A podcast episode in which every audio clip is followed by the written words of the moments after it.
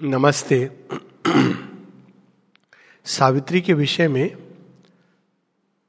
माँ लिखती हैं, उसमें अशुपति के अनुभव हैं ये the experience of the author फिर डिवाइन मदर जो अडेप्ट करती हैं, इस संसार में जब वो कृपा को लेके आती हैं और यहाँ अचित अंधकार है। और एक चीज़ लिखती हैं कि it is the yoga of the earth in its ascension to the supreme ये पृथ्वी का एक योग है। तो अब तक हम लोग पृथ्वी के बारे में अपनी अपनी धारणा, एक धारणा है कि ये तो केवल एक जड़ तत्व है और जड़ तत्व तो केवल वो बांधता है। हालाँकि हम लोग उपनिषदों में पढ़ते हैं कि जड़ तत्व के अंदर चैतन्य का वास है। नित्यो नित्या नाम चेतनश चेतना नाम एको बहु नाम युविधता का मान तो इसके अंदर एक सर्व चैतन्य बसता है। लेकिन वो क्या कर रहा है, क्यों है, ये हम नहीं जानते। और एक और धारणा है जो बड़ी एक भौगोलिक धारणा है कि हम अगर विशालता में प्रवेश कर जाएँ तो पृथ्वी एक नगण्य बिंदु के समान है। सब धारणाएँ अपनी अपनी जगह हैं, लेकिन आध्यात्मिक दृष्टि से शेरविंद बताते हैं कि earth is the field of a grand experiment, एक प्रयोगशाला है। और किस तरह की प्रयोगशाला है? ये उस तरह की प्रयोगशाला है जिसको हम पुरातन काल में यज्ञशाला कहते थे। यज्ञशालाएँ वास्तव में प्रयोगशालाएँ होती थी। उसके अंदर हम कुछ डालते थे और नई चीज़ें प्रकट होती थी। तो ये एक एक पृथ्वी को हम एक दूसरी दृष्टि से देखें शेरविंद की दृष्टि से तो ये एक यज्ञशाला है। और एक यज्ञशाला, इस यज्ञशाला की जो यज्ञ वेदी है, वो भारत भूमि है। तो एक महान यज्ञ इसमें हो रहा है और इस यज्ञ में जो यज्ञ वेदी बनी है, वो पृथ्वी है, भूदेवी है, और इसमें जो अग्नि की लपटें हैं, जो फ्लेम्स ऑफ़ सेक्रीफाइस वो और कोई नहीं डिवाइन मदर है। और जो सेक्रीफिसेंट हैं, जो होता है, जो इसके मुख्य पृष्ठ हैं, वो डिवाइन है। तो वास्तव में देखा जाए तो ये सारा खेल उनके बीच में हो रहा है। ये डिवाइन सेक्रीफाइस करते हैं फ्लेम्स में, और यज्ञशाला में यज्ञ वेदी में जो अग्नि की लपटें उठ रही हैं डिवाइन विल वो डिवाइन मदर हैं। डिवाइन मदर के ये अपने रूप हैं और उन्होंने समिधा के ही लिए ये सारे नाना प्रकार के नाम रूप, जितनी भी रचना हुई है, ये सब संविधा के रूप में, हवि के रूप में इस यज्ञशाल यज्ञ वेदी में डाले जाते हैं और इसके अंदर से वो ट्रांसम्यूट होकर निकलते हैं। क्योंकि जब अग्नि के अंदर हम कोई चीज़ डालते हैं तो वो अपने मूल स्वरूप में आ जाती है, उसके अंदर की गंदगी निकलती जाती है और ये प्रोसेस चलती चली जा रही है। मे बी बिलियन ईयर्स से, पहले तो यज्ञ वेदी का निर्माण ही बहुत समय लगा। If I am not wrong कुछ बिलियन ईयर शायद हुए जब पृथ्वी एक यज्ञ वेदी प्रकट हुई है। उस परम आश्चर्य या परम प्रताप रूपी सूर्य से। और फिर इस यज्ञ वेदी के निर्माण में अनेकों शक्तियाँ आईं, रुद्र की शक्तियाँ आई, क्योंकि ये साधारण नहीं इसका निर्माण करना। न जाने कितने एस्टोरॉयड कितनी चीज़ें। इनके बाद इस यज्ञ वेदी का निर्माण हुआ, इसको शुद्ध परिष्कृत किया गया। फिर इसके अंदर जो ग्रैंड डिवाइन एक्सपेरिमेंट वो प्रारंभ हुआ है। और ये एक्सपेरिमेंट की, इस एक्सपेरिमेंट के कारण, इस यज्ञ के कारण, इसमें जो कुछ नाम रूप डाले जा रहे हैं, वो नया नया रूप लेकर के विकसित होते हुए बाहर निकल रहे हैं। तो ये डाल करके निकालने की प्रोसेस क्यों है? क्यों नहीं एक साथ एक सृष्टि होती जो दिव्यता की सुगंध लिए होती? उसका कारण ये है कि इस सृष्टि को दिव्य तो बनना है, लेकिन नाम और रूप के आधार पर बनना है। और नाम और रूप हमेशा सीमाबद्ध करते हैं असीम को। और जो सीमाबद्ध होता है, उसको अचानक अगर उस असीम अनंत से जोड़ दिया जाए तो उसकी सीमाएँ नष्ट हो जाएँगी, वो समाप्त हो जाएगा। तो धीरे धीरे इस यज्ञ की अग्नि में तपाकर, सीमित नाम रूप को बढ़ाते हुए, विस्तार करते हुए, एक साथ नहीं धीरे धीरे करके विस्तार। जैसे एक बच्चे को अगर इन किंडर गार्डन में एक बच्चा है माता पिता ने उसके लिए स्वप्न देखा, और बच्चे ने भी स्वप्न देखा है कि वो एक दिन बड़ा होकर जहाज़ उड़ाएगा। तो कोई भी माता पिता ये नहीं कहते हैं कि तेरा स्वप्न तो ये है कि तू जहाज़ उड़ाएगा, चल तू सीधा बैठ जा पायलट की जगह और हवाई जहाज़ उड़ा ले। हवाई जहाज़ का स्टेयरिंग हाथ में ले ले। नहीं, उसको पूरी प्रोसेस से गुजरना है। तो ये जो प्रोसेस है जिसमें वास्तव में हम नाम, रूप के आधार पर अपना रूप जो मैटर ने गढ़ा है, उसके आधार पर और नाम यानी जो गुण क्वालिटीज हमारे अंदर डेवलप होती हैं मैनिफेस्ट होती हैं, उनके आधार पर हम अल्टीमेटली दिव्यता को अपने अंदर अभिव्यक्त करेंगे। तो ये इसकी एक लंबी प्रोसेस है और ये स्पष्ट दिखाई देती है कि पूरी पृथ्वी में इस यज्ञ के ही कारण, श्री कृष्ण कहते हैं कि ये सारी सृष्टि में यज्ञ के द्वारा चला रहा हूँ। इस यज्ञ के ही कारण इसमें इवोल्यूशन हो रहा है, जिसको हम इवोल्यूशन कहते हैं। वास्तव में शेरविंद कहते हैं कि this is evolution is nothing else but manifestation और ये प्लेन लॉजिक है। इसके लिए कोई बहुत कॉम्प्लिकेटेड चीज़ नहीं देखनी है। यदि सृष्टि के मूल में नथिंगनेस है तो नथिंगनेस से और कोई चीज़ नहीं आ सकती। तो यहाँ श्री अरविंद ये स्पष्ट करते हैं कि जो नथिंगनेस है, वो दिख रहा है, लेकिन इस नथिंगनेस में सब कुछ डला हुआ है। और इसका एक हम उदाहरण ले लें। कई लोग इन्वॉल्यूशन इवोल्यूशन को बड़े लंबे प्रोसेस से समझाते हैं। लेकिन उसके विस्तार में अभी मैं नहीं जाना चाहता हूँ। बड़े सिंपल ढंग से। एक बीज क्या है? तो बीज एक छोटा सा बीज है। सच है। लेकिन बीज के अंदर वृक्ष है कि नहीं है? तो बीज के अंदर वृक्ष है। तो बीज के अंदर वृक्ष है, ये उसकी संभावना के रूप में है। और वो वृक्ष का ही पूरा अंश एक बीज के रूप में बन जाता है, वो इन्वोल्यूशन है। अश्वत्थ वृक्ष जो ऊपर है तो जब भगवान अपने आप को एक बीज रूप में पूरा कंसेंट्रेट करके इन्वोल्यूशन क्या है? आत्म विलोपन आत्म गोपन पूरे वृक्ष को वो छिपा देते एक बीज के अंदर। कितना अद्भुत है ये। लोग कहते हैं मेरेकिल नहीं दिखाई देते। रोज ही मेरेकिल दिखाई देता है। वो बीज बन के वो कहाँ डाल देते हैं? निश्चेतना की भूमि पर। सब कुछ उसके अंदर है। और वो बीज धीरे धीरे प्रोसेस के थ्रू इवॉल्व करता हुआ फिर से वृक्ष बनता है। क्यों करना चाह रहे हैं? क्योंकि वो एक अश्वत्थ वृक्ष, अनेकों अनेकों अश्वत्थ वृक्ष बनना चाह रहा है। और उसमें हर एक वृक्ष के अंदर फल, फूल लगे ये उनका ओरिजिनल प्लान है। वृक्ष का डिवाइन ट्री का डिवाइन ऊर्जा का एक बीज बन जाना ये इन्वोल्यूशन है। बीज के बाद जो बीज में छिपा हुआ है, संभावना के रूप में उसका मैनिफेस्टेशन के द्वारा उसका बढ़ते जाना, विकसित होते जाना ये इवोल्यूशन है। तो ये इन्वोल्यूशन इवोल्यूशन और बिना इन्वोल्यूशन के इवोल्यूशन की कल्पना करना वास्तव में एक प्रकार की अंधता है। और ये विज्ञान भी इस चीज़ को मानता है कि हम नहीं जानते कि ये क्यों होता है, कैसे होता है, लेकिन होता है, बस यहाँ तक है। उसकी एकाध प्रोसेस जेनेटिक हेरिडिटी ये सब प्रयास करते हैं, लेकिन जीन्स हेरिडिटी भी जीवन के बाद आते हैं। ये प्रश्न की जड़ तत्व में जीन, जीवन कैसे आया, इसको आज तक इस गुत्थी को सुलझा नहीं पाया मनुष्य। बहुत एक्सपेरिमेंट हुए, लेकिन सुलझ नहीं पाई। लेकिन इतना हम कह सकते हैं कि उसके अंदर जीवन की संभावना थी, इसलिए जीवन निकला। ये एक लॉजिकल चीज़ है। ये इस सावित्री के पहले कैंटो में ही इस बात का बहुत सुंदर ढंग से वर्णन है। पेज दस पर। प्रारंभ है, पहला कैंटो है डिवाइन मदर पृथ्वी पर है। तो ये जो यज्ञ चलता है, ये दो फेजेस में चलता है। एक फ़ेज़ में चलता है जब बहुत सारे प्रीस्ट बैठे होते हैं, वो आम मंत्र कर रहे हैं और धीरे धीरे वो सारे प्रीस्ट कौन है? हमारी साइकिक बीइंग वो this the priest of the sacrifice अगर हम वेदों को पढ़ें तो इसको कहा गया है होता राम। ये जो रियल प्रीस्ट लेकिन कई बार जब प्रीस्ट भी नहीं होता है तो भी यज्ञ चलता है। कौन होता है? वो माइंड और लाइफ होते हैं। तो उनको तो पता नहीं है संविधा कैसे डालनी क्या डालनी है, मंत्र कौन सा है तो वो डालते रहते हैं। लेकिन चूँकि ये यज्ञ वेदी है, इसलिए वो किस भी तरह से करते हैं अल्टीमेटली वो प्योरीफाई होती है। लेकिन जब चैत्य सामने आता है तो वो इस सेक्रीफाइस में बहुत सुंदर ढंग से पार्टिसिपेट करता है। लेकिन कभी कभी जब इस सेक्रीफाइस को, ये जो प्रोसेस चल रही है, इसको एक एक लीप देनी होती है, यानी जो अग्नि धीमी धीमी जल रही है, उसमें एक महत अग्नि जलनी है। और क्यों धीमी होती है जगनी?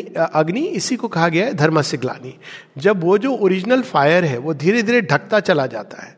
क्यों ढकता चला जाता है? हम सब पढ़ते हैं कि यज्ञ जब होता है देवता लोग तो आते ही हैं, लेकिन असुर राक्षस भी आते हैं। रामायण में इसकी कहानी है ढूंढ ढूंढ के आते हैं वो कि यहाँ यज्ञ हो रहा है। व्यक्ति के जीवन में भी आते हैं, जैसे ही व्यक्ति प्रारंभ करता है ये आरोहण का यज्ञ, वैसे ही वो सारे, क्योंकि जब तक वो कॉमन लॉट है ह्यूमैनिटी का, तब तक तो वो डार्कनेस की ही संतान है। जैसे ही वो प्रारंभ करता है यज्ञ की यात्रा कॉन्शियसली तो ये सारे बींग्स आ जाते हैं। यानी हम हम सब की यात्रा ये दो फेजेस में होती है।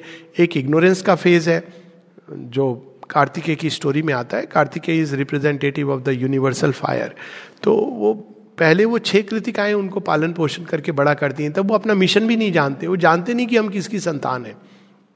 एक दिन शिव पार्वती आते, कहते, चलिए आप। तो भाग जाते, छिप जाते, कहते, मुझे तो बड़ा मज़ा आ रहा है। मेरी छः छः माताएँ मैं वो एक माता के पास क्यों जाऊँ? और बड़ा गुस्सा क्रोधित होते कि आपने मुझे यहाँ क्यों छोड़ दिया? ऐसा क्यों किया? वो उस समय नहीं समझ पाते हैं कि वो वृत्रासुर जो पीछे पड़ा था और वो सारी जो प्रोसेस है ही कैनॉट अंडरस्टैंड खैर, चले आते हैं। शिव जी क्या करते हैं? वो उनको ट्रेन करना शुरू कर देते हैं। कहते हैं, अब तो युद्ध के लिए तैयार हो। अच्छा इसलिए आप लाए हो? वहाँ तो मैं बहुत एंजॉय कर रहा था लाइफ को। हाँ यहाँ तू आ जा, यहाँ तेरा मिशन इम्पॉसिबल तुझे अकम्प्लिश करना है। तो वैसे एक लंबे समय तक हम लोग इस यज्ञ में चूँकि ये यज्ञ है और हम चाहे ना चाहें sacrifice will be extracted from us ये सृष्टि का विधान है। कोई इंसान कितना भी स्वार्थ में जिए still is life will be a sacrifice लेकिन वो अनकॉन्शियस सेक्रीफाइस है, जो रॉन्ग ऑब्जेक्ट्स के लिए तो धीरे धीरे वो यज्ञ की अग्नि धूमिल पड़ने लगती है। और उसके कारण बहुत सारे असुर राक्षस आके इसको समाप्त करना चाहते हैं। लेकिन ये तो वो अग्नि है जो कभी बुझ नहीं सकती। माता जी एक जगह अपनी प्रार्थना में लिखती है living within the heart of each atom I kindle there in the fire the fire that can never die out तो वो जब एकदम धूमिल हो जाती है, तब भगवान संभवामी युगे युगे, यो अवतार के रूप में आते हैं। और वो अपनी आहुति डालते हैं तो उनकी आहुति डालते ही वो ना केवल वो सारे राक्षस असुर चले जाते हैं, लेकिन वो धूल धुएँ से जो भरी हुई यज्ञ वेदी थी उसमें अग्नि एकदम प्रचंड रूप से, जो पहले थी उससे भी कहीं ऊपर जगमगा के बाहर निकलती है और वो जो सोल्स जो भ्रमित होकर के माइंड लाइफ अज्ञान में जो हवी दे रही थी, वो फिर से कॉन्शियस सेक्रीफाइस प्रारंभ होती है। तो इसका वर्णन है पेज दस पर।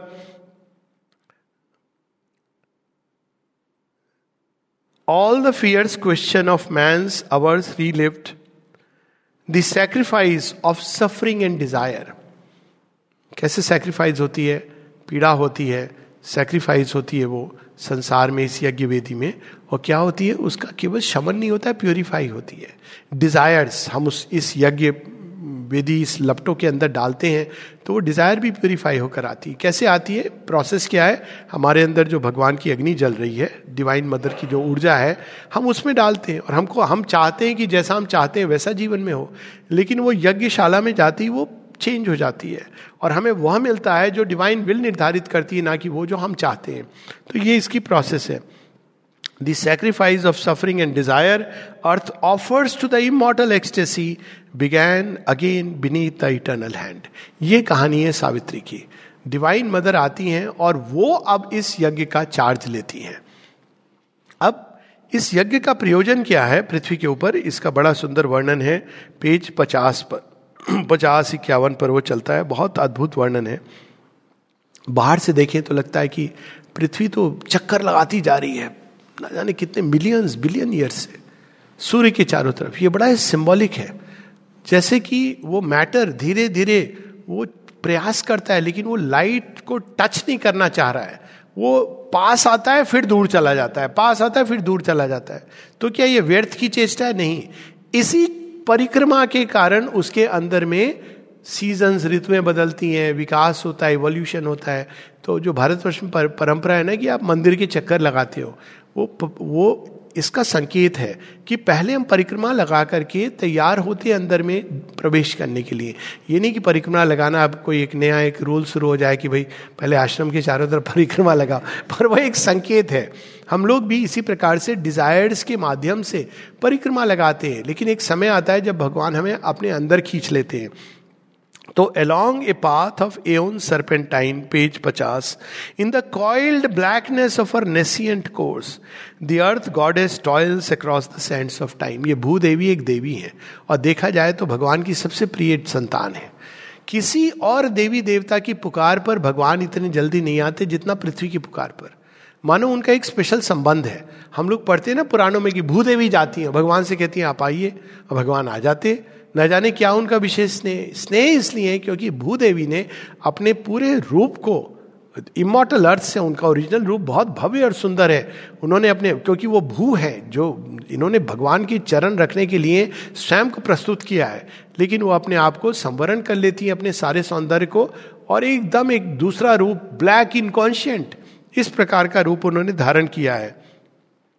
A being is in her whom she hopes to know. A word speaks to her heart she cannot hear. A fate compels whose form she cannot see.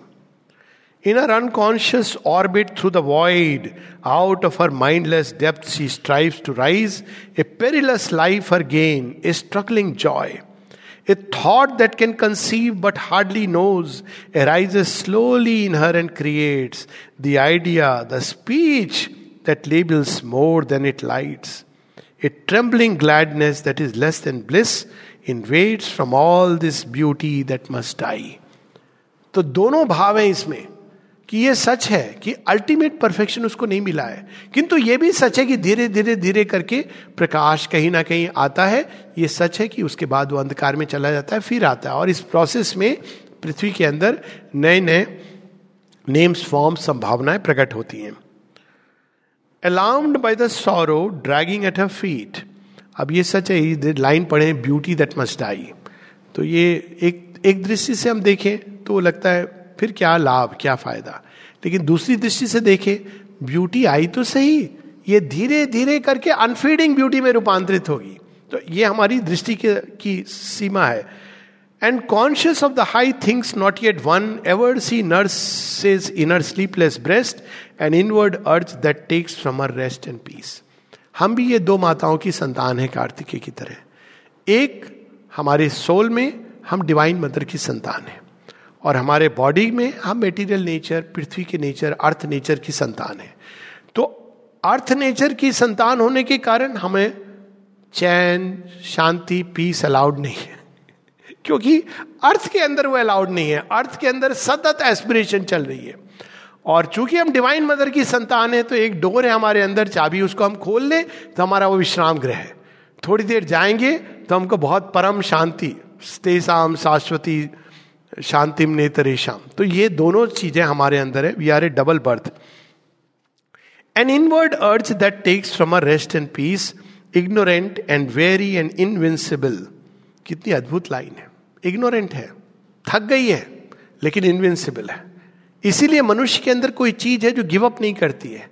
Even अंतिम श्वास तक इवन जो व्यक्ति एक एक्सट्रीम स्टेप लेता है, वो कल्पना करता है कि शायद इससे मेरी लाइफ बेटर हो जाएगी। तो कोई चीज़ है जो गिव अप नहीं करती है, क्योंकि ये पृथ्वी का नेचर है। She seeks through the souls war and quivering pain the pure perfection her marred nature needs इसीलिए संतुष्ट नहीं होता है मनुष्य। ये दिव्य असंतोष है और ये गिफ्ट ऑफ़ ग्रेस है। क्योंकि अगर वो बहुत जल्दी सीमाओं में संतुष्ट हो जाएगा, एक सावित्री में सटल फ़िज़िकल वर्ल्ड में सब सुंदर है। फॉर्म्स जो वहाँ पे सौंदर्य जो फॉर्म्स का है, वो कहीं और नहीं मिलता है। तो शेरविंद कहते हैं कि लेकिन एक डिफेक्ट है उसके अंदर। उसके अंदर there is no grace of failure और डिफीट तो वो संतुष्ट है, वो सीमा के बाहर नहीं जाते। देवता बड़े संतुष्ट हैं। उनको कोई चाह ही नहीं होती कि इसके परे भी कोई चीज़ है। मनुष्य के अंदर एक दिव्य असंतोष का बीज डाला हुआ है। ये हमारी बहुत बड़ी धरोहर है और हमको रखना चाहिए। जो बहुत जल्दी संतुष्ट हो जाते, सबसे निम्न कोटि के जो रोटी कपड़ा मकान से संतुष्ट हो जाते हैं।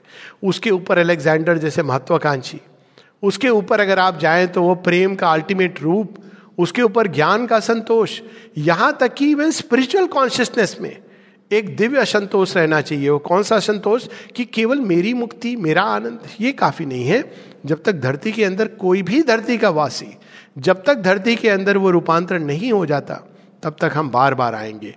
तो ये जो उसके अंदर जो असंतोष है, ये ही उसके बढ़ने के लिए, ये असंतोष कॉन्शियस एस्पिरेशन में बदल जाता है।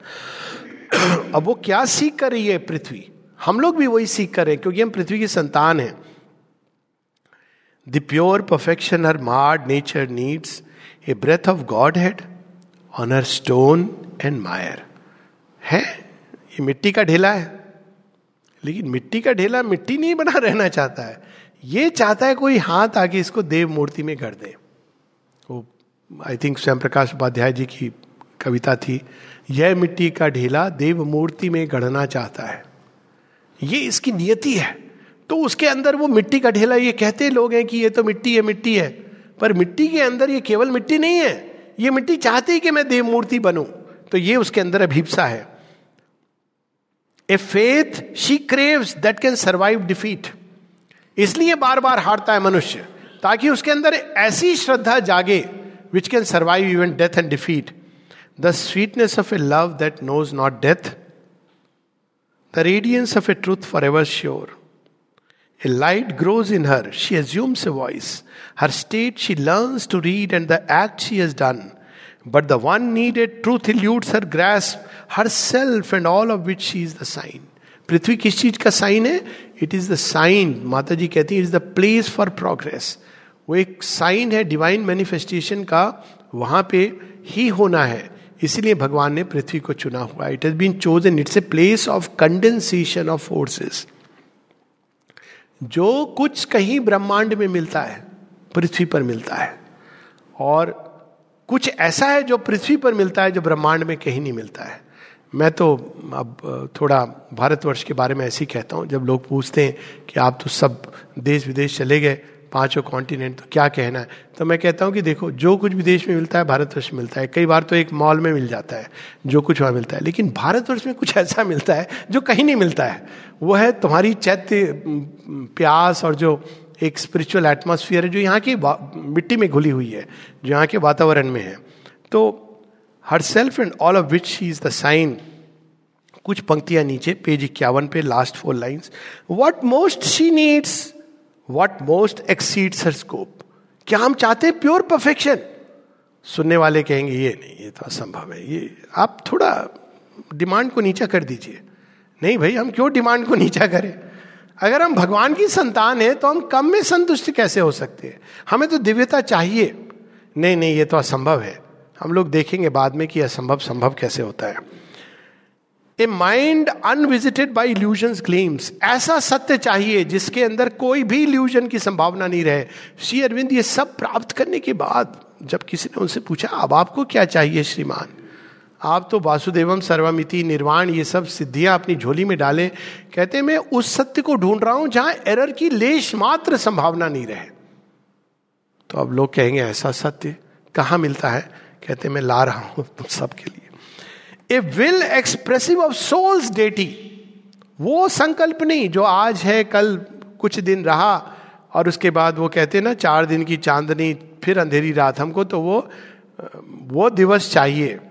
The day that never fades a strength not force to stumble by it speed वो शक्ति नहीं चाहिए जो अपनी ऊर्जा के अधिक अतिशय में गिर जाती, लड़खड़ा जाती है। A joy that drags not sorrow as it seed किसने कहा कि जॉय सीख करना बुरा है?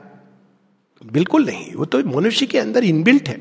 लेकिन जब हम उस जॉय को निम्न रूपों में, सीमित रूपों में ढूंढते तो वो सौरों को ड्रैग करता है, जो एक कृपा है भगवान की, कि उन्होंने पुराना प्रिंसिपल बनाया हुआ है, एक खुशी ले जाओ, साथ में दो दुख तुम्हारे पीछे पीछे आ रहे तुम्हें पता नहीं है लेकिन वो फुट नोट पे लिखा हुआ है। लेकिन फिर भी पृथ्वी के अंदर कितना भी कुछ हो जाए a joy that drags not sorrow at its edge it shed for these she yearns and feels them destined hers जो भी मनुष्य के अंदर कभी पुकार हुई अभिप्सा की, वो उसकी डेस्टिनी है।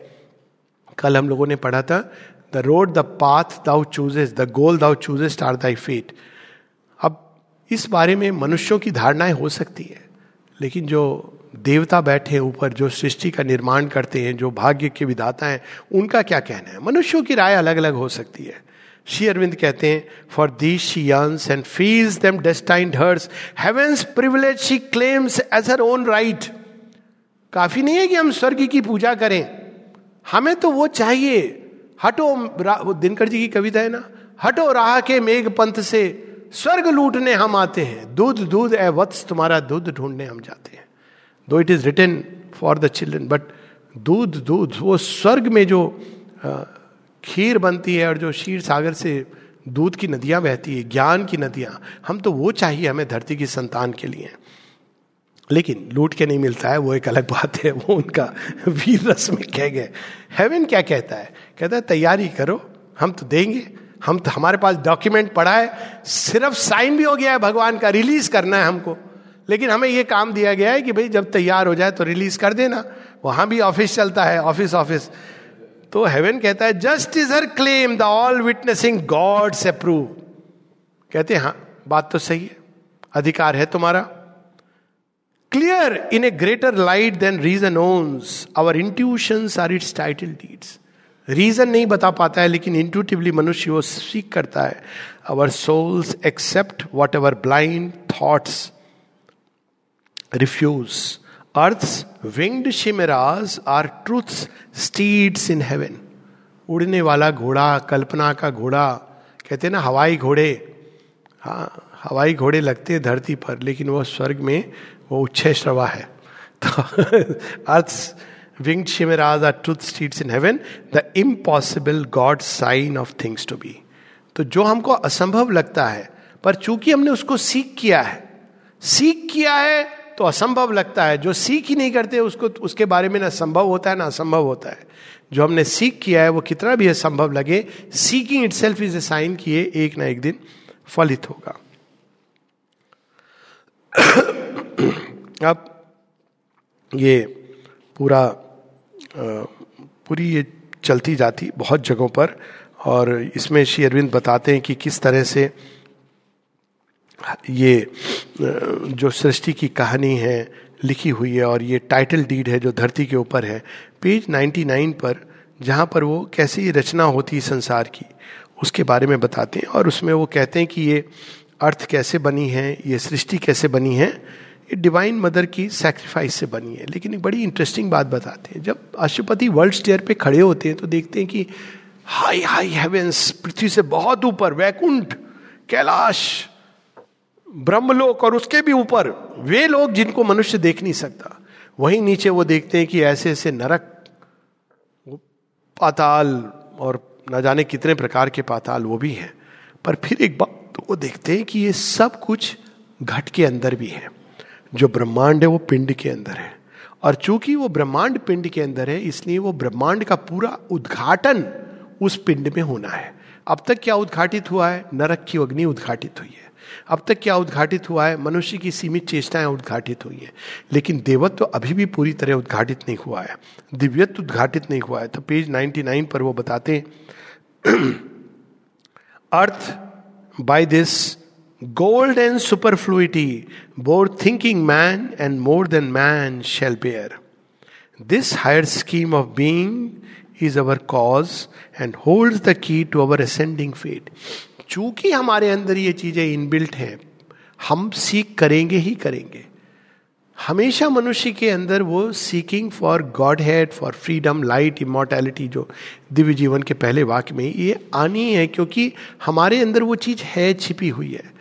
और कस्तूरी के मृग की तरह हम चाहे वो घास में ढूंढते रहें पर उस सुगंध को हम ढूंढेंगे क्योंकि वो हमारे अंदर व्याप्त है। अब ये फिर बाकी तो हम लोगों ने आ, मैं इसके विस्तार में नहीं जाऊँगा लेकिन एक जगह और सुंदर सी वो 107 वहाँ पे शेरविंद बताते हैं इन्वोल्यूशन की प्रोसेस बहुत जगह उन्होंने सावित्री में बताई है। मैं इसके बहुत विस्तार में नहीं जा रहा हूँ, क्योंकि ये अपने आप में एक बहुत बड़ा विषय है। लेकिन सटल मैटर जो सटल मैटर की किंगडम है बुक टू कैंटो टू में, वहाँ पर वो ये संकेत देते हैं कि जब ये डिवाइन कॉन्शियसनेस नीचे आ रही थी सटल मैटर तक, उसके अंदर सौंदर्य वो प्रकाश है। उसके बाद वो प्लंज लेती है, क्योंकि यहाँ पर भी एक अल्टीमेट लैब्स नहीं है। और यदि अल्टीमेट रिकवरी चाहिए तो उसके लिए अल्टीमेट लैब्स भी है, जो पूरी तरह स्वयं को ये एक नियम है सृष्टि का। भगवान को आधा अधूरा दोगे तो आधे अधूरे बनोगे। कहीं के नहीं रहोगे, ना मनुष्य रहोगे, ना भगवान रहोगे। और भगवान को जब सर्वस्व दे दोगे तो पूरी तरह भगवान भी अपने आप को दे देते हैं। श्री अरविंद का एक बहुत सुंदर वाक्य है the divine gives himself to those who give themselves completely to the divine तो ये कंप्लीट गिविंग एक टाइम आता है जब वो भगवान हमसे एक्सट्रैक्ट करते ही करते हैं। क्यों करते हैं? क्योंकि उसके बिना ये संभव ही नहीं कि हम रूपांतरित हों। तो किसी ने एक बार मुझसे पूछा था आई थिंक राजस्थान के एक टेंपल में था if I am not mistaken maybe Nathdwara. तो वहाँ किसी प्रीस्ट ने पूछा, ये जी भगवान क्यों चाहते कि हम उनसे प्रेम करें? मैंने कहा, जी, इसमें भगवान का फ़ायदा कुछ नहीं है, उनके ऊपर तो बोझा ही बोझा हो गया। जितने लोग प्रेम करेंगे, उनको उतनों को देना पड़ेगा। वो तो हमारे कल्याण के लिए। क्योंकि हम प्रेम करेंगे तो हम जल्दी ही उनके जैसे बन जाएँगे। तो वो भक्ति भी is a little spilth of God उन्होंने जितना प्रेम डाला है सृष्टि के अंदर, जब वो थोड़ा सा छल छल कल कल होकर निकलने लगता है तो भक्ति बन जाती है। भक्ति कोई मनुष्य नहीं करता है। भगवान का ही प्रेम छलकने लगता है। तो यहाँ पर 107 पर thus taken was God's plunge into the night पहले तो वो अंदर चले गए। अब वो हमें भी कहते हैं कि चलो, आ जाओ मेरे पास। वो फ़र्स्ट सेक्रीफाइस जो ऋग्वेद के दसवें मंडल में आती है कि डिवाइन मदर ने प्लंज ली तो वो ये सारा यज्ञ वास्तव में खेल। The two who are one they play in many worlds in knowledge and ignorance they've spoken met सारा खेल उनका है। तो डिवाइन मदर प्लंज ले गई। उनको खोजने के लिए डिवाइन पुरुष ईश्वर आ गए। और ईश्वर के साथ हम सब लोग आ गए। उन्होंने ये गारंटी दे दी। चलो अब हम लोग डिवाइन मदर को वापस लाएँगे। क्यों नहीं हम आएँगे? ज़रूर आएँगे। अब डिवाइन मदर तो जड़ तत्व तो बन के बैठ गई। कहती, मैं तो नहीं चलूँगी। ये भी खेल है निराला। क्योंकि अगर वो ऐसे ही चल लेंगी तो हमारा विकास कहाँ से होगा? अब जड़ तत्व तो बन के बैठी है। सारे देवी देवता, लेकिन जब चैत्य जाता है, कहता है, माँ, उठो। तो फिर वो आँखें खोलती है। तो जीवन प्रकट हो जाता है। फिर थोड़ी देर बाद फिर देवी देवता सारे जीवन के प्रयास करते हैं। कहती, नहीं, अभी मैं नहीं उठूँ फिर चैत्य पुकारता है, माँ थोड़ी ज्ञान की प्यास लगी है, दूध चाहिए। हाँ उठ के दूध पान कराती हैं। फिर वो माइंड के लेवल पर, फिर सारे देवी देवता माइंड के आके नहीं उठती, टस से मस नहीं, माइंड के परे नहीं जा रही है। फिर चैत्य कहते हैं, माँ, अपने घर चलो, मुझे भी चलना है, बहुत समय से फिर माँ कहती चल, तू मेरे साथ चल। तो ये प्रोसेस है। Thus was taken God's plunge into the night this fall in world became a nurse of souls अब वो आ गई तो कौन सी सोल होगी? लोग कहते भगवान ने हमें झोंका, कोई भगवान ने नहीं झोंका, हम स्वयं आए, स्वेच्छा से आए, क्यों नहीं आएँगे? अंधकार में हमें पता है कि हम ज्योति के कर्ण जो कभी नष्ट नहीं हो सकता है। अपने आनंद में आए, क्यों आए? अपनी माँ के साथ मिलने आए। इसमें समस्या क्या है किसी को? और आनंदित होकर उनके साथ लौट रहे बीच में ये सारी क्रीड़ा है, लीला है। तो ये तो देखा जाए तो ये वर्ल्ड एक्चुअली एक प्ले है। तो इसमें हमको ये सब क्यों लगता है? पेन वगैरह। क्योंकि हमको रूल्स ऑफ़ द गेम नहीं पता है। अचानक हम देखते हैं कि हम फुटबॉल की तरह किक कर रहे हैं, लोग तो हम घबरा जाते हैं। अब वही अगर जान जाता है कि अच्छा अच्छा अच्छा हमें फुटबॉल नहीं बनना है, हमको प्लेयर बनना है। और उसमें गिरते भी है, कोहनी लगती है red card yellow card last में तो गेम का जॉय है। तो जब तक हम चैत्य सत्ता को नहीं पाते हैं तो ये गेम बड़ा भयानक लगता है। लेकिन जब उसको टच कर लेते हैं तो हम कहते हैं, अरे वाह, क्या विशाल फुटबॉल फ़ील्ड बनाया है। जिसका विस्तार ही नहीं, लेकिन गोल इसमें एक ही तरफ़ है। वैसे दूसरी तरफ़ भी है। इनकॉन्शियंट मुँह खोल के खड़ा है। कहता है, मेरी तरफ़ गोलो आकर्षित करता है लोगों को। दूसरी ओर, भगवान भगवान तो मुँह नहीं खोलते, वो बांसुरी बजा रहे हैं। हालाँकि मुँह का वर्णन है इसमें। बुक टू, कैंटो फोर्टीन में मुँह a recluse gate a mouth जिसके अंदर से वो प्रकाश खींच रहे वही विश्व रूप दर्शन में है ना? हालाँकि इतने भयानक रूप से लोग उसको पोर्ट्रे करते हैं। क्या कह रहे हैं भगवान? कर्ण दुर्योधन अर्जुन सब आ जाए मेरे पास। मैं पुकार रहा हूँ। देखा जाए तो कितनी सुंदर बात है। और बेचारे अर्जुन को घबरा गया वो देख करके वो की अरे, क्योंकि जो ईगो आइडेंटिटी है ना, उसको बड़ा भयानक लगता है ये। लेकिन इनकॉन्शियंट से तो बचा रहे हैं अपनी ओर खींच के। तो ये खेल चल रहा है। This foreign world became a nurse of souls inhabited by concealed divinity in the process अनेकों अनेकों देवता इस प्रयास में जुड़ते जुड़ते जाते हैं। और बड़ा आनंद आता है। वो भी हमारे कंपेनियंस हो जाते हैं। Being woke and lived in the meaningless void a world wide nescience strove towards life and thought a consciousness plucked out from mindless sleep अब इसमें लास्ट की कुछ line this is the destiny bequeath to her पृथ्वी को एक destiny लिख करके will बना के भगवान ने रख दी है। लेकिन अब प्रॉब्लम क्या है उसकी? As if a slain god left a golden trust Sati माता का जो है ना कि उनके चवन टुकड़े इधर उधर जाके गिरते हैं।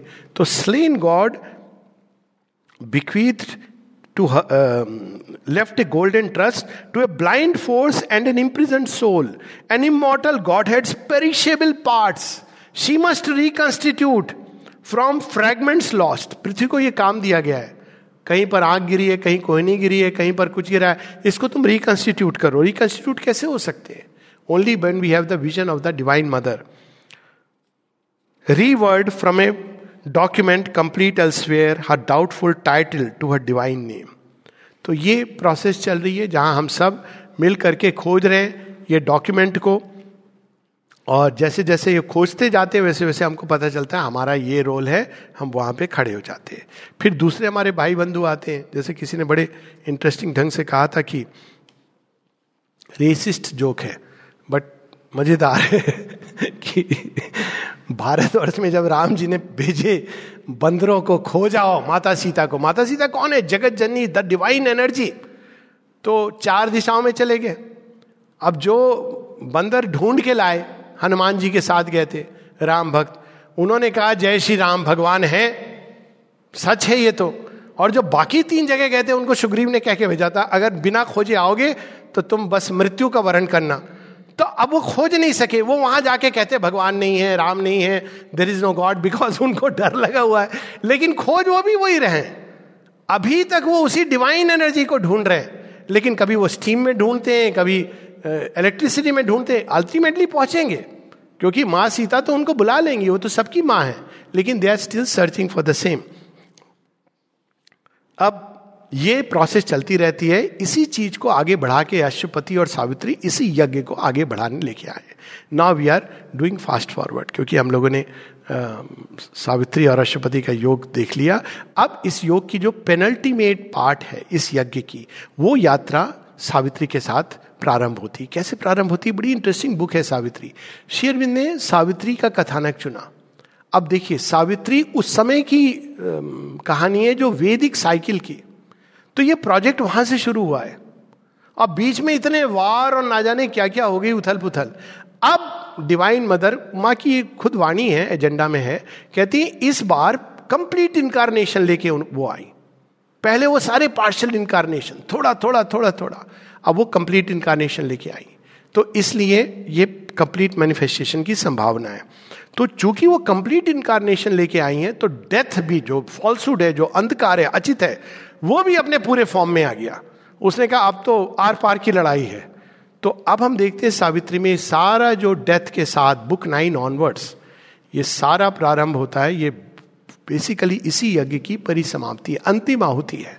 तो अंतिम आहुति कौन देता है? बुक एट में Satyavan. Who is he the soul तो वो अपने आप को डाल देता है इसमें होम करता है अपना सर्वस्व।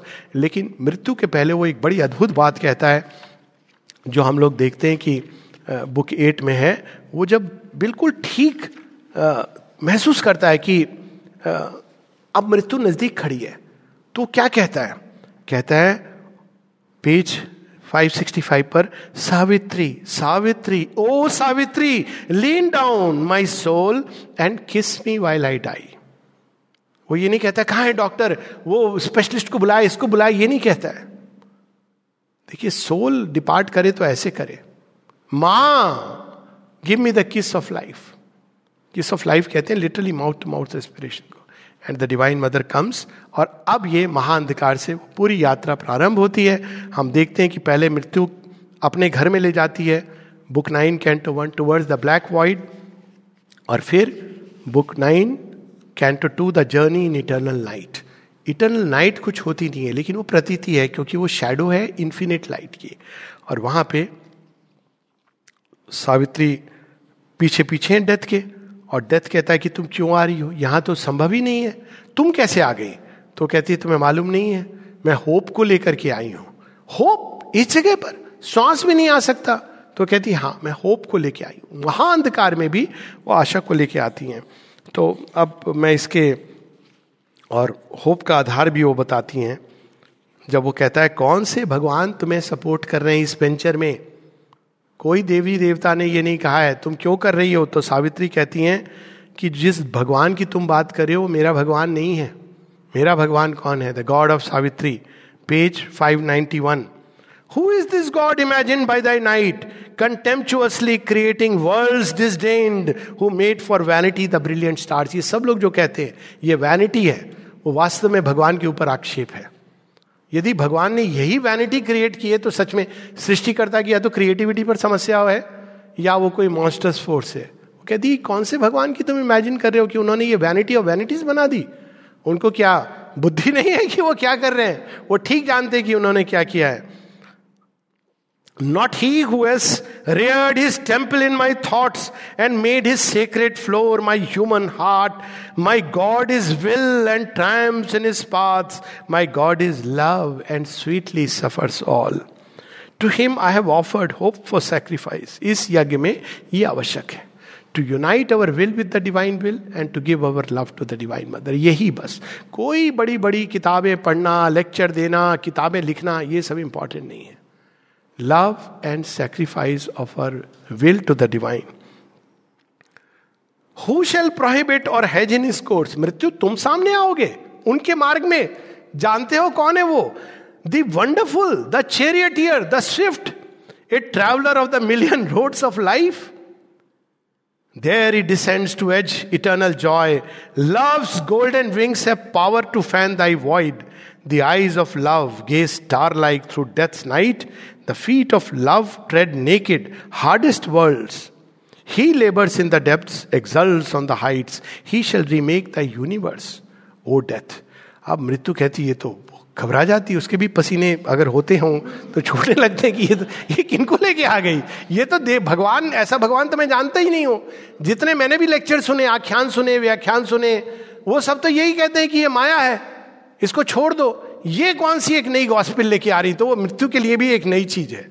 तो वो रेजिस्ट करता है, कहता है, ऐसे तो मैं दूँगा नहीं। और वो नाना प्रकार की लॉजिक लेकिन सावित्री कहती है, देखो मृत्यु, तुम सोच रहे हो कि ये सब वैनिटी है और तुम्हारी तरह बहुत से लोग हैं जिनका माइंड तुमने कैप्चर किया हुआ है। लेकिन अगर तुम एवोल्यूशन को देखो तो तुम्हें स्पष्ट पता हो जाएगा कि ये वैनिटी नहीं है। यहाँ कुछ घटित हो रहा है। तो डेथ कहती, क्या घटित हो रहा है? तो कहती तुमने बायोलॉजी नहीं पढ़ी है क्लास में अपने? पढ़ी तो है, उसमें ऐसा क्या लिखा है? तो कहते हैं, उसमें ही तो लिखा है all here is a mystery of contraries darkness a magic of self hidden light पहले वो एक वो सत्य बता रही कि मृत्यु, तुम कौन हो? पहले ये जान लो। तुमसे मैं तुम्हारा परिचय करा रही हूँ।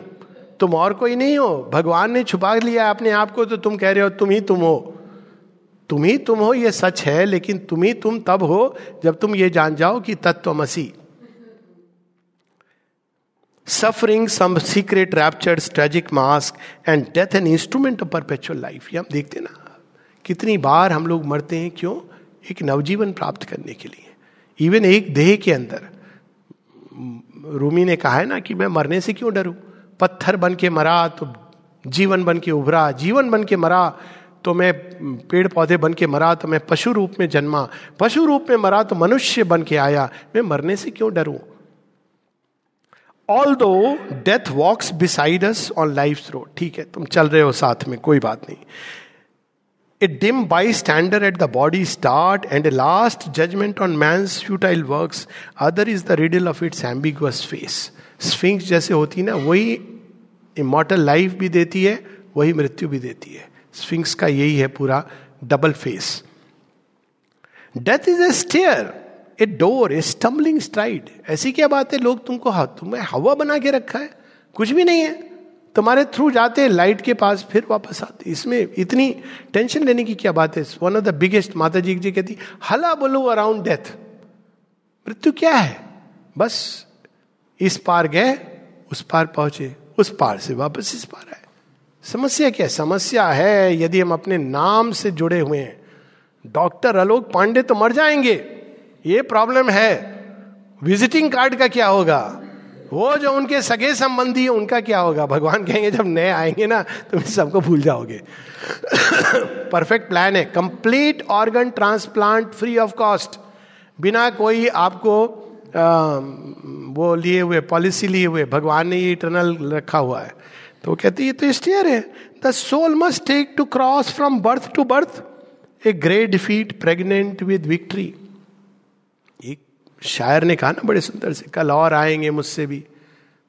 खिलती कलियाँ चुनने वाले मुझसे, तुमसे बेहतर सुनने वाले, मुझसे बेहतर कहने वाले। ये इवोल्यूशन की प्रोसेस है। So beautifully captured a whip to lashes towards a deathless state तुम्हें मालूम नहीं है डेथ तुम भी भगवान के ही काम कर रहे हो। तुम्हारे कारण लोग अमृत तत्व को ढूंढ रहे हैं।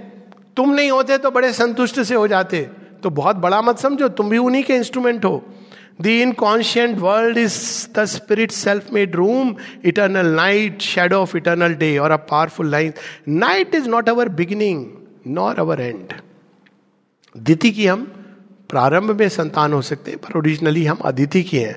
She is the dark mother in whose womb we have hid safe from too swift waking to world pain अज्ञान भी ये काम कर देती है कि हमें बहुत जल्दी सीधा वर्ल्ड पेन क्या है? The contact of delight immense delight वहन नहीं कर सकता। हमारी नसें हिल जाती हैं मनुष्य की। छोटा सा आनंद होता है ना तो आँखों से आँसू बरस पड़ते हैं, उछलने लगता है, ये ये करने लगता है व्यक्ति। वो आनंद को कैसे झेलेगा? तो धीरे धीरे we came to her from a super light by light we live and to the light we go अब मृत्यु को समस्या हो जाती है कहती है तो मेरा राज्य, ये तो आई थी एक सत्यवान को छीनने। ये तो मेरा राज्य खत्म कर रही है कि तुम हो ही नहीं कुछ। भगवान के इंस्ट्रूमेंट हो। अब वो घबरा जाता है। तो उसने भी थोड़ी बहुत बायोलॉजी और मॉडर्न हार्वर्ड यूनिवर्सिटी के प्रोफेसर से बात की है लेफ्टिस्ट का भी उस पर प्रभाव है। तो वो कहता है, ये सब बात गलत है, सावित्री, ये मत कहो। पेज छह सौ नौ पे डेथ अपनी गॉस्पिल कहता है। The gospel of death and vanity of the ideal क्या कहता है? Earth only is there and not some heavenly source कहता है, ये सब बात नहीं है, ये सब सावित्री अनुचित बात नहीं, किसी किताब में नहीं दिखा है। किसी M A P H D वाले ने ये नहीं कहा कि सोल होती है। मना है, वो पर्सनल आपकी चीज़ हो सकती है। लेकिन कंसेंसस तो यही है कि केवल जड़ तत्व है। If heavens there are they are veiled in their own light होंगे स्वर्ग, चलो हम मान लेते हैं। पर वो अपने वहाँ पे इंद्र, इंद्रलोक है, वहाँ सोम सुरा म्यूज़िक, यही सब चलता रहता है। उसका धरती से क्या लेना देना है? तो इसके पहले एक एक क्विक हम canto the dream twilight of the soul अब इसमें हम देखते हैं बुक टेन में दो ट्वाइलाइट है। एक है dream twilight of the ideal and dream twilight of the earthly real तो मृत्यु वहाँ से जब जाती है सावित्री तो वहाँ पे सब प्रकाशित होने लगता है। तो dream twilight of the ideal basically मृत्यु कह रही है, ये जो आइडियल वर्ल्ड है ना, यहाँ देवता लोग ऐसे से आइडियल खुराफात दिमाग में डालते रहते मनुष्य के। आइडियल लव फ्लॉलेस हैप्पीनेस यहाँ जन्म लेती है वो। बस, यहीं जन्म लेती है, यही चली जाती है। इंद्रलोक के लिए है। धरती लोक पे नहीं तो वो बीच में वो डिबेट करता है। कहता है, ये सब देवता, ये सब कहते हैं, वो अपने हेवनली लाइट में है। वहाँ पास से गुजरोगी तो वो ऐसे दिमाग में डाल देते हैं, ये सब हेलुसिनेशन है, इनको सच मत मान लेना। If a truth eternal somewhere reigns unknown, it burns in a tremendous void of God. For truth shines far from the falsehoods of the world. शिवोहम शिवोहम सच्चिदानंदोहम फार फ्रॉम द वर्ल्ड ये पंच तत्वों में थोड़ी है इसको तो मान लेना सच ये तो सावित्री ये तो स्क्रिप्चर्स में भी नहीं लिखा है आप गलत कर रही हो वो कह रही हो जो कहीं किसी ने नहीं लिखा यही लोग श्री अरविंद को कहते ना आपने वो कह रहे जो स्क्रिप्चर्स में नहीं लिखा, अब ये भी समस्या हो गई। एक तो वो कोई नई चीज़ बता रहे उसमें भी उनको चाहिए। अरे अरविंद स्वयं स्क्रिप्चर है। तो ये ये। How can the heavens come down to unhappy earth और the eternal lodge in drifting time शाश्वत सनातन अनंत सीमित शांत काल की गति छंद लय के अंदर वो कैसे तुम कैप्चर करोगी? और फिर वो the avatars have lived and died in vain vain was the sage's thought the prophet's voice in vain is seen the shining upward way कहते हैं सब कुछ है नहीं। ये देखो कितने अवतार चले गए वो ये नहीं बता रहा है कि दश अवतार की कहानी में फॉर्म का इवोल्यूशन है। वो डेथ आधा सच बोलेगा कि देखो अवतार आके चले गए। अरे, चले गए ऐसे इतना समरी स्टेटमेंट मत बोलिए। कहा वो कूर्म अवतार से निकले वाइल्ड बोर बने, वो यू नो वरा अवतार बने। Wild boar is not the correct word Varaha अवतार। वरा अवतार के बाद नरसिंह के रूप में आए। नरसिंह के बाद परशुराम के रूप, वामन फिर परशुराम, उसके बाद राम। तो ये इवोल्यूशन नहीं हो रहा है तो क्या हो रहा है? दशावतार कहानी में बायोलॉजिकल और स्पिरिचुअल इवोल्यूशन दोनों है, पर डेथ ही नहीं बताता। ये देखिए, इसकी चतुराई क्या होती है इस तरह के कॉन्शियसनेस की, कि वो ट्रुथ को ट्विस्ट करती है। आधा सच बताती है। आधा सच ये कि हम देह हैं। पूर्ण सच ये कि हम आत्मा है, देह को हमने ओढ़ा हुआ है।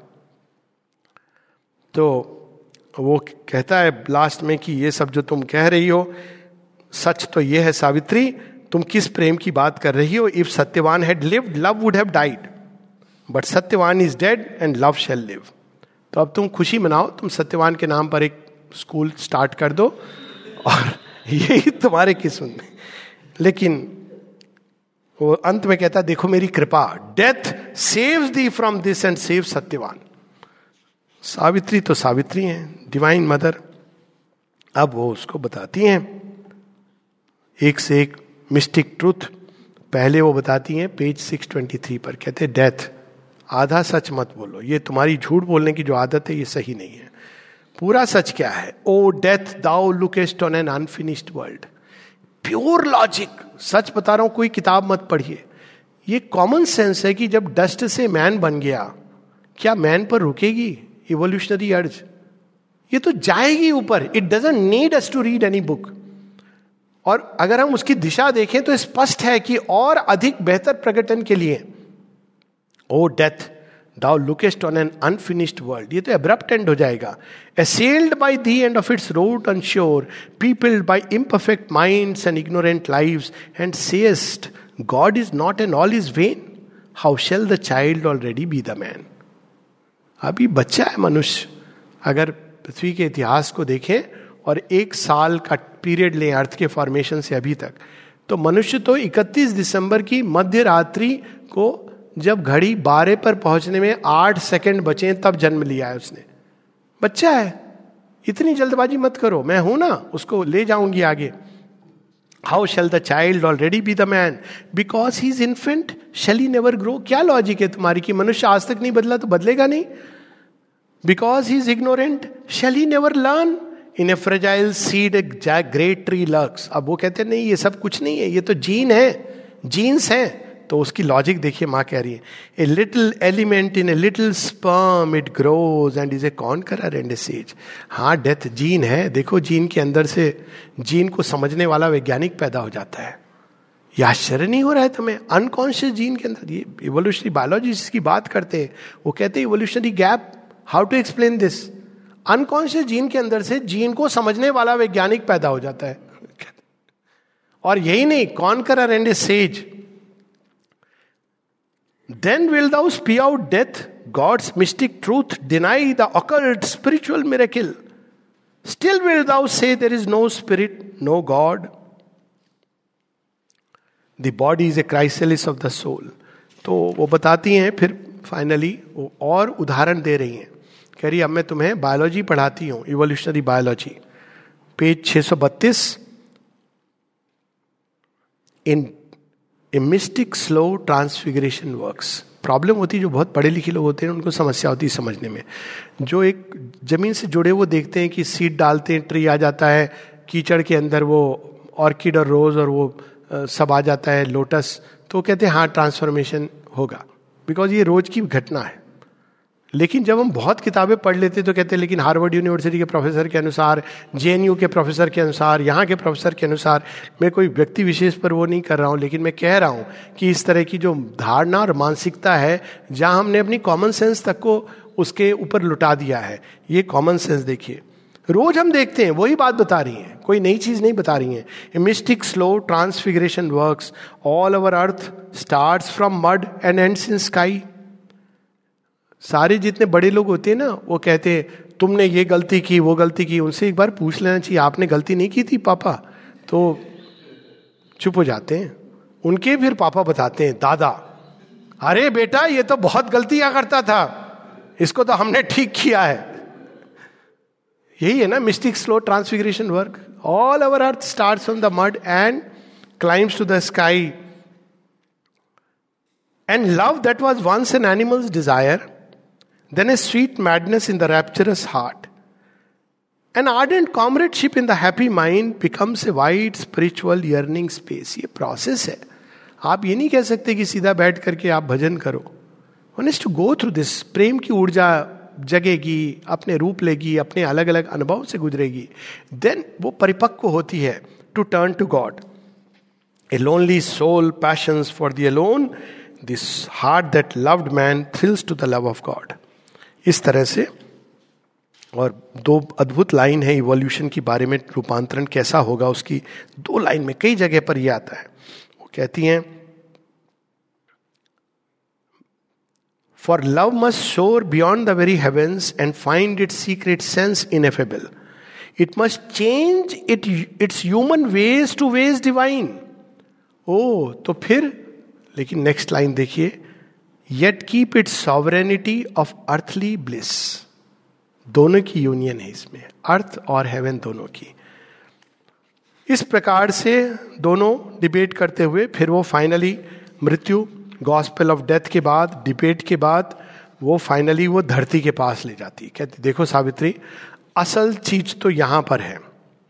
और यहाँ पर हम क्या देखते हैं वो मैं तुम्हें बता रहा हूँ। I am the journalist reporter of dark network तो वो रिपोर्ट करता है, क्या रिपोर्ट कर रहा है? कहता है, ये देखो hope not to call God down into this life how shall thou bring the everlasting here Why is it all? The labor and the din, the transient joys, the timeless sea of tears, the longing and the hoping and the cry, the battle and the victory and the fall, the aimless journey that can never pause, the waking toil, the incoherent sleep, song, shouts and weeping, wisdom and idle words, the laughter of men, the irony of God, the gods. Where leads the march? Whither the pilgrimage? ये लोक संग्रहार तो ठीक है लेकिन कहाँ जा रहा है कृष्ण जी आए, महाभारत हो गई। अब वो बाद में नहीं बता रहा है कि उसका प्रयोजन क्या था। यही हो रहा है, युद्ध हो रहा है, समाप्त हो रहा है, प्रलय हो रही है। Who keeps the map of the route और plan each state mind is the author spectator actor stage mind only is and what it thinks is seen if mind is all renounce the hope of bliss if mind is all renounce the hope of truth अब इसमें ये, जो लोग ये कहते हैं, नहीं mind ही है जिसको लोग गॉड कहते हैं please be careful mind consciousness spirit ये स्पेसिफिक अलग अलग है। एक ही होते तो एक ही वर्ड यूज़ कर लेते। सब अलग अलग है। तो अंत में वो, जब ये सब कहता है तो सावित्री कहती है once more will thou call light to blind truth size अब ये देखिए, ये देवासुर युद्ध चल रहा है हमारे अंदर। ये इवोल्यूशन की प्रोसेस है। मृत्यु भी बोलती है। जब हम इस तरह के विचार कहते हैं, नहीं अल्टीमेटली तो जड़ तत्व है श्री अरविंद ने कह दिया, होगा, नहीं होगा, किसी सेज ने नहीं कहा। ये वास्तव में हम नहीं बोल रहे हैं। डेथ हमारे मुख से बोल रही है। और वहीं जब हम ये कहते हैं कि होगा, क्यों होगा? क्योंकि श्री अरविंद ने कहा है तो हमारी आत्मा बोल रही है। यही डिफरेंस है। अब सावित्री, अनेकों अनेक बहुत कितना अच्छी अच्छी है। एक एक लाइन छः सौ अड़तालीस पर in when thou has dug the world is not cut off from truth and God तुमने उसके बीच में ये एबिस डाल दिया है। तुमने ये अंधकार की छाया डाल दी है तो ऐसा लगता है कि ये संसार और भगवान के बीच में कुछ डिसकंटिन्यूअस है। ये तुम्हारी छाया है, वरना कोई डिसकंटिन्यूअस चीज़ नहीं है। तुमने ढक दिया है।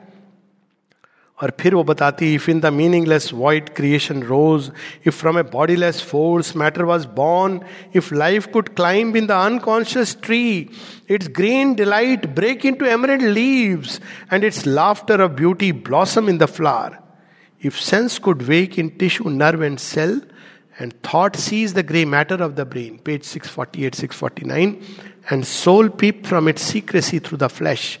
How shall the nameless light not leap on men? And unknown powers emerge from nature sleep अब लोग ये कह रहे हैं, भगवान कोरोना क्यों नहीं हटाते? कोरोना क्यों नहीं हटाते? भगवान से ये बोलो, हमारे अंदर ऐसा सामर्थ्य दे दो कि हज़ारों कोरोना आ जाए, हमें फ़र्क नहीं पड़े. भगवान का तो ये प्लान है। एक कोरोना जाएगा, दूसरा रूप बदल के आ जाएगा। तो वो तो कुछ और प्लान कर रहे हैं। उन्होंने प्लान हमें ऐसा किया है कि तुम ऐसे almighty powers are shut in nature cells तो आगत जो होगी इवोल्यूशन उसमें मनुष्य स्वयं ही सक्षम होगा। उसके शरीर के अंदर वो दिव्यत्व होगा। तो ये सावित्री बताती हैं कि truth is close because the dark atheist body knows him not must the sage deny the light the seer his soul इस प्रकार से युद्ध चलता रहता है बातों का। बहुत सी सुंदर सुंदर पंक्तियाँ हैं इसमें, पर हम लोग इस योग को ले जाते वहाँ पे, जहाँ अंत में मृत्यु कहती है। मान गया। आपकी लॉजिक आप तो सुपर लॉजिक में नॉलेज में मैं आपसे नहीं जीत सकता। लेकिन आपको पता है मेरी पावर सूर्यों को मैं निकल जाता हूँ। है शक्ति आपके अंदर? ज्ञान तो बहुत आसान है। ये कह देना कि भगवान ये करेंगे, सब करते हैं, लेकिन शक्ति है। शेयरविंद केवल वेदांतिन नहीं है। जो लोग ये कहते हैं ना, उनका वेदांत, वो भूल जाते हैं कि शेयरविंद शाक्त भी है। वास्तव में उनका योग शाक्त के रूप में स्टार्ट होता है। हालाँकि वो हम लोग कहते हैं through the method of Vedanta to the aim of Tantra पर वो क्या थे प्रारंभ में? काली भक्त। काली भक्त को बाद में कृष्ण का दर्शन होता है। इट इज़ नॉट दैट तो शेयरविंद केवल एक वेदांत इनकी ये वेदांत पथ है, उनका विशिष्ट अद्वैत है अद्वैत है इट्स ए मिस्टेक क्योंकि वो अद्वैत के परे इस दर्शन में तंत्र और वेदांत दोनों मिले हुए हैं नॉलेज एंड पावर तो डेथ लास्ट में कहती है, ज्ञान तो बहुत है सावित्री तुम्हारे अंदर। मान गया मैं। तुम्हारे पास वो ज्ञान है जो सेजेस सीयर्स के पास नहीं, मुझे भी नई नई चीज़ें जानने को मिल रही हैं। तो ये क्या हो रहा है? डेथ का रूपांतरण हो रहा है। और जब तक ये जो चार असुर बैठे हुए हैं, उनका रूपांतरण नहीं होता, पृथ्वी पर पूरा त्राण तो मिल नहीं सकता है। इसलिए माँ और शेरविंद जड़ों में जाकर के इसलिए इस योग में वो निकालते हैं, वो सारे बींग जो छिपे हैं ना हमारे सबकॉन्शियस में, जैसे अगस्त ऋषि वो निकल करके आ गए थे तो निकालते हैं खोद खोद के कहाँ छिपा हुआ है तू? तो कहते हैं खोज खोज के उसका डिसॉल्व करते हैं। तो ये सारे असुर राक्षर जो छिपे होते निकलते हैं, क्योंकि उनके प्रभाव से, प्रताप से, प्रकाश से। और वो कहते हैं, कहाँ है वो शक्ति? मतलब वो इस हद तक ले जाते मनुष्य को कि वो हेल्पलेस फील करने लगे, कि हाँ पढ़ा तो है। जाना तो है, लेकिन वो शक्ति है कहाँ? वहाँ पे you have to make the leap of faith तो मृत्यु भी ये कहता है लास्ट में, ये रूपांतरण इवन ओरिजिनल सावित्री की कथा में यमराज से Dharmaraj it is the story of transformation Yamraj कौन है? रिस्ट्रेनर है। धर्मराज कौन है? जो धर्म को डिस्पेंस करते हैं। This a difference between restrainer and the dispenser of dharma. तो सावित्री इस तरह से रूपांतरण कर रही हैं डेथ का। क्योंकि यदि डेथ रूपांतरित हो गई, यानी जो मान लीजिए कि बगदादी की धर्म मतलब माथा परिवर्तन हो जाए, वो अचानक एम्ब्रेस करे कि मतलब सोचने में क्या बुराई है, कि सनातन धर्म ही हमारा ओरिजिन है। आप देखिए, उसके बाद आईसीस वगैरह की समस्या चली जाएगी। या तो बगदादी को मार देंगे, या फिर वो समस्या चली जाएगी, जब उनका लीडर ही मुखिया कह रहा है कि नहीं, मेरी भूल हो गई थी। असल में तो ये सनातन सत्य है और ये बात शुरू हो गई है अभी बाय दी वे तो ये जो चीज़ है, ये वो डेथ को वहाँ कन्विंस कर रही है उसके डेन में जाकर के हुँ? तो जब ये होता है तो लास्ट में कहता है कि ये सब तो ठीक है, लेकिन where is the power page 664 पर कहता है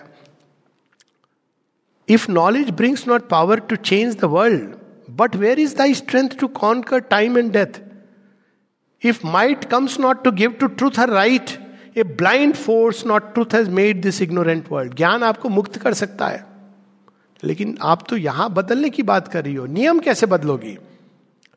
By power not light the great gods rule the world power is the arm of God the seal of fate O human claimant to immortality reveal thy power lay bare thy spirits force then will I give back to thee Satyavan और if the mighty mother is with thee show me her face that I may worship her let deathless eyes look into the eyes of death.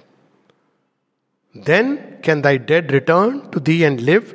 The prostrate earth perhaps shall lift her gaze and feel near her the secret body of God.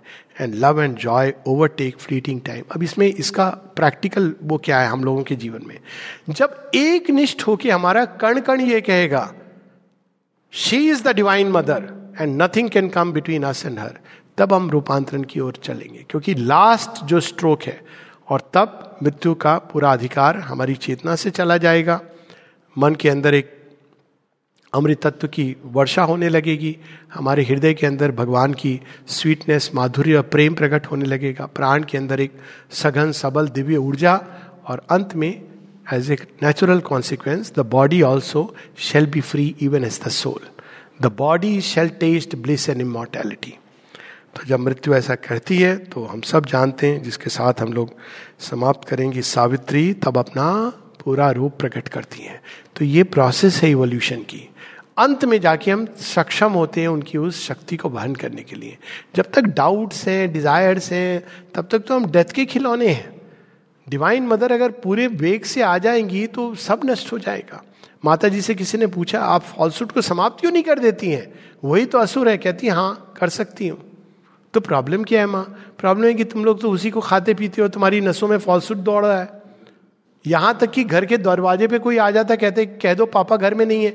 तुम्हारा तो इस हद तक है falsehood तो मैं falsehood को नष्ट करूँगी, तुम सब छत विछत होकर के मर जाओगे। तुम ही नष्ट हो जाओगे। पहले तुम अपनी वेंस में दिव्य माँ का अमृत, उनका प्रकाश दौड़ाना प्रारंभ करो। तब वो फॉल्सूट अपने आप नष्ट हो जाएगा, उसका आवश्यकता ही नहीं रहेगी नष्ट करने की। अब इसका बहुत अद्भुत वर्णन है, जहाँ हम लोग रुकेंगे। पेज छह सौ सत्तावन पर पहले वो कहती हैं डेथ अब मैं तुम्हें कन्वर्ट कर रही हूँ, लेकिन तुम अब मेरे इंस्ट्रूमेंट के रूप में काम करो। तुमने बहुत आतंक फैलाया। आतंक नहीं फैलाओगे तुम। अपनी सीमा में रहो। वहाँ तुम डब्ल्यू डब्ल्यू एफ़ कुश्ती लड़ो। तुम लोगों के रिजॉल्व को स्टील करो, लेकिन आतंक नहीं फैलाओगे। ये आतंक सही नहीं है। तो जब वो कहती हैं, मुझे पता है, लोग सोच रहे होंगे कि पर आतंक की तो अभी भी है। वो प्रश्न की कल, ये सब प्रश्न श्री अरविंद ने उत्तर दे दिए हैं। वो लास्ट बिट जो चल रहा है।